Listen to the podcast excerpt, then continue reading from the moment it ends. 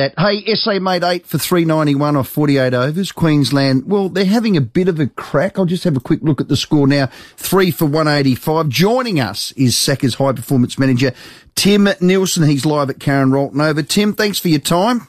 No problems, Robbie. How are you? This was a special knock by Travis Head. I'd love to hear your words on it. It was pretty special. It was one of those kind of like he just kept hitting the ball one where there was no fieldsman, or two straight over their heads about 20 rows back. So he, uh, he certainly had a day out. It was, I think it's the second highest score in the competition ever, certainly the highest score for South Australia in this competition, he passed his own score of 202, I think it was. But it was, uh, yeah, it was a, it was a pretty awesome display of, of clean ball striking. It was, it was pretty special, yeah. 28 fours, 8 sixes. Um, Doesn't leave many to run, does it? No, it doesn't. and, and he, what did he make? 163 in that Shield game versus WA, man of the match. He's yep. in rare form. He's obviously worked hard at his craft, Tim. We want to see him in that first Ashes team. This will help.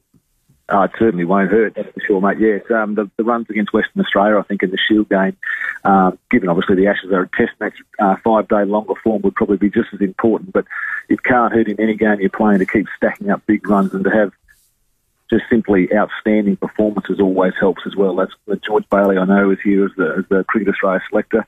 Uh, he couldn't help but notice the quality of the ball striking and the form he's in. So if they're picking players in they want to have players that can score and probably move the game forward. They've obviously got one to consider in Travis. Yeah, well, Tim, I don't know whether this is English, but was it a chanceless 230?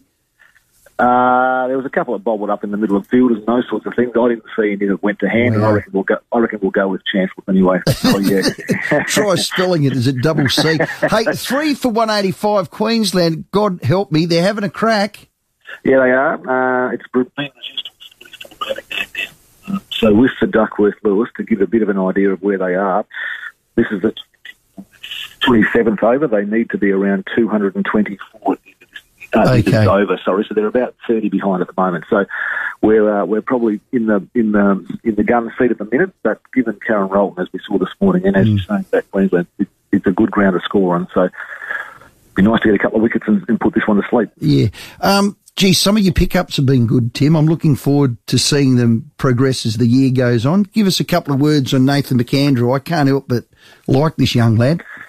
Yeah, he's a real, real uh, workhorse for us, uh, yeah. and that's probably why we went and got him. He's, he's a mature age and body. Um, he's done some really good work for New South Wales in the second eleven competition, country boy, but just couldn't quite get a crack with all the staff that they have up there. So he's fitted in and played some. He played a really good Shield game for us, his 1st mm-hmm. Shield game ever, uh, and he's and he's come in and has done a good job today with the ball as well, and, and in the first one day. So now he's he's doing exactly as we like, and probably Nathan McSweeney did really nicely today as well, batting at um, four today, did a good job, got 30 odd quickly, and now Brendan Doggett's just got one to pop up in the air off the leading edge, and it's a wicket. So he's got his second wicket today as well. So they're now four down for 193, and uh, Doggy's this is his first ever one day game, but he, he got caught up in the in the border controls and ended up missing yep. that first round of Shield cricket one day stuff. He just wasn't quite ready.